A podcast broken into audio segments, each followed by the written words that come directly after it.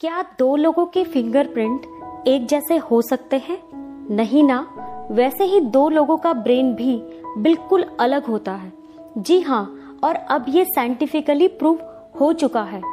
Hundred लोगों की brain scanning करने पर यह पाया गया कि उनकी ब्रेन एक्टिविटी और उनका इंटेलिजेंस बिल्कुल अलग होता है। यानी कि आपका ब्रेन और आपकी पर्सनालिटी इस पूरी दुनिया में सबसे अलग है, सबसे यूनिक है। सुबह से शाम तक जाने कितनी बार आप मिरर देखते हैं कि आप कैसे लग रहे हो। आपकी ड्रेसिंग सेंस आपका हेयर स्टाइल लेकिन क्या कभी आपने अपनी पर्सनालिटी पर गौर किया है कि एज ए पर्सन आप क्या फील करते हो? आपके माइंड में कैसे कैसे विचार चलते हैं? क्योंकि आपके विचार ही आपकी पर्सनैलिटी को बनाते हैं। लेकिन शायद आप ये नहीं जानते हैं कि आपकी पर्सनैलिटी एक्चुअल में आपकी है ही नहीं जी हाँ आपकी पर्सनैलिटी बनती है आपके सबकॉन्शियस माइंड से। और आपका सबकॉन्शियस माइंड तो आपके जन्म के पहले से ही, यानी कि माँ के गर्भ से ही एक्टिव हो जाता है। और 12 साल तक आपको जो कुछ भी सिखाया जाता है, आपके बारे में बताया जाता है, उसे ही आप अपना सच मान लेते हैं। लेकिन इस समय तक आपका लॉजिकल माइंड यानी कि कॉन्सियस माइंड तो डेवलप हुआ ही नहीं होता है। जो कि 12 साल के बाद डेवलप होना शुरू होता है। तो आज आप कैसी पर्सनैलिटी हो, ये सारा डिपेंड करता है कि आपको क्या सिखाया गया है। इसीलिए कहा जाता है कि पेरेंट्स होना सबसे बड़ी रिस्पॉन्सिबिलिटी होता है, क्योंकि आपके हाथ में किसी की पूरी ज़िंदगी होती है। इसीलिए प्लीज़ बच्चों को कुछ भी सिखाने से पहले, उनके माइंड में कोई भी इंफॉर्मेशन डालने से पहले आपको ये समझना बहुत ज़रूरी है कि इस इंफॉर्मेशन का डायरेक्ट असर उनकी पर्सनालिटी पर पड़ता है।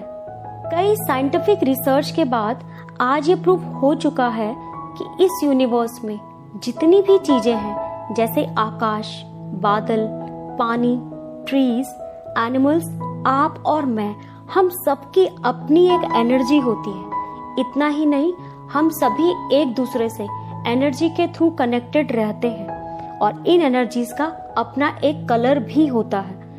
तो जिस भी चीज़ के बारे में आप सबसे ज़्यादा सोचते हैं फील करते हैं तो वैसे ही आपकी एनर्जी और वैसे ही आपके एनर्जी का कलर यानी कि और हो जाता है और फिर वैसे ही आपकी पर्सनैलिटी और आपका बिहेवियर भी हो जाता है। और कई साइंटिफिक रिसर्च के बाद पर्सनैलिटी को मेन फोर कलर्स में डिवाइड किया गया है।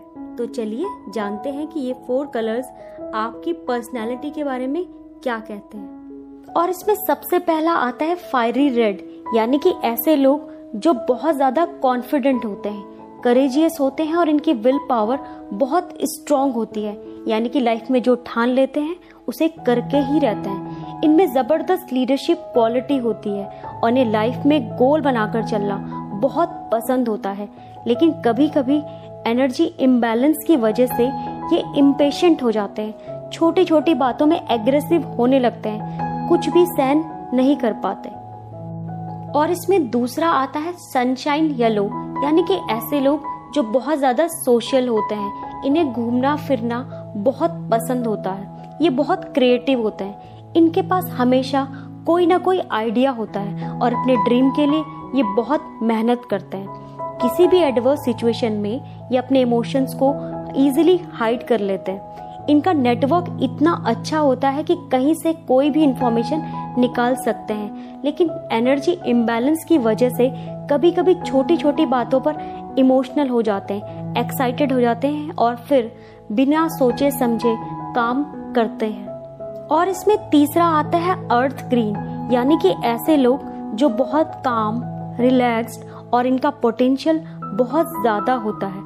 ये किसी भी काम को पूरी मेहनत से करते हैं परफेक्शन के साथ काम करना डेडिकेशन के साथ काम करना इन्हें बहुत पसंद होता है। और जब किसी चीज़ को ठान लेते हैं तो उसे हमेशा पूरा करके ही रहते हैं। लेकिन कभी कभी एनर्जी इम्बैलेंस की वजह से या तो ये सब कुछ भूलकर सिर्फ़ किसी एक काम के पीछे ही लग जाते हैं या फिर कुछ भी नहीं करते हैं। किसी दूसरे पर डिपेंड रहते हैं। और इसमें चौथा आता है कूल ब्लू, यानी कि ऐसे लोग जो बहुत ज़्यादा सिंसियर इंथुसियास्टिक और अपनी फैमिली के लिए बहुत ज़्यादा केयरिंग होते हैं। इन्हें नई नई चीज़ें करना पसंद होता है और कॉन्फ्लिक्ट से ये हमेशा दूर रहना चाहते हैं। लेकिन अगर इनकी एनर्जी इम्बैलेंस हो जाती है तो ये बहुत बोरिंग हो जाते हैं कंफ्यूज हो जाते हैं और हर चीज़ पर डाउट करना शुरू कर देते हैं। अब फायरी रेड और सनशाइन येलो एक्सट्रोवर्ट होते हैं, यानी कि ऐसे लोग जिन्हें सोशल होना, घूमना फिरना, बातें करना बहुत पसंद होता है। वही earth green and cool blue introvert होते हैं, यानी कि इन्हें शांत, अकेले रहना रिज़र्व रहना पसंद होता है। तो एक्सट्रोवर्ट और इंट्रोवर्ट का ये नेचर इनके ब्रेन में रिलीज़ होने वाले एक केमिकल की वजह से होता है। एक्सट्रोवर्ट के ब्रेन में डोपामिन रिलीज़ होता है। जो इन्हें एक्सटर्नल गोल बनाने के लिए, बाहर घूमने, फिरने के लिए मोटिवेट करता है।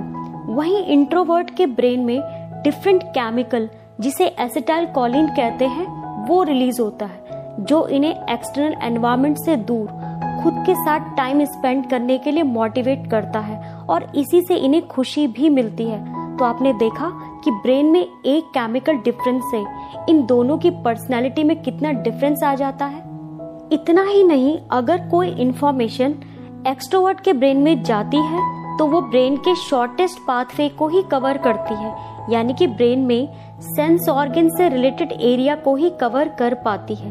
इसलिए आपने देखा होगा कि एक्सट्रोवर्ट बोलने से पहले ज़्यादा नहीं सोचते आउटस्पोकन होते हैं। वही इंट्रोवर्ट के ब्रेन में जब भी कोई इंफॉर्मेशन जाती है तो ये ब्रेन के लॉन्गेस्ट पाथवे को कवर करती है।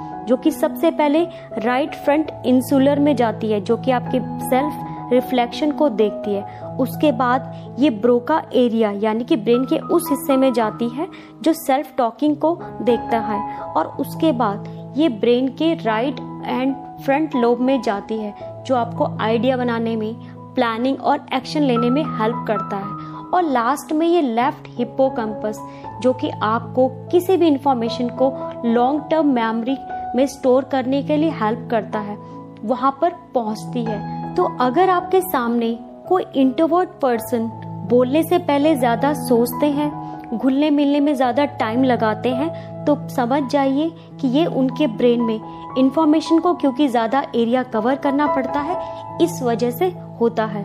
सो माई डियर फ्रेंड अगर आप कॉन्सियसली अवेयर होकर खुद की पर्सनैलिटी को जानते हो और अपने ब्रेन को समझते हो तो आप देख सकते हो कि आपको अपनी पर्सनैलिटी में खुद में क्या चेंज करना है। क्योंकि अगर इस दुनिया में कुछ भी बदलना है तो आपको शुरुआत सबसे पहले खुद से ही करनी होगी।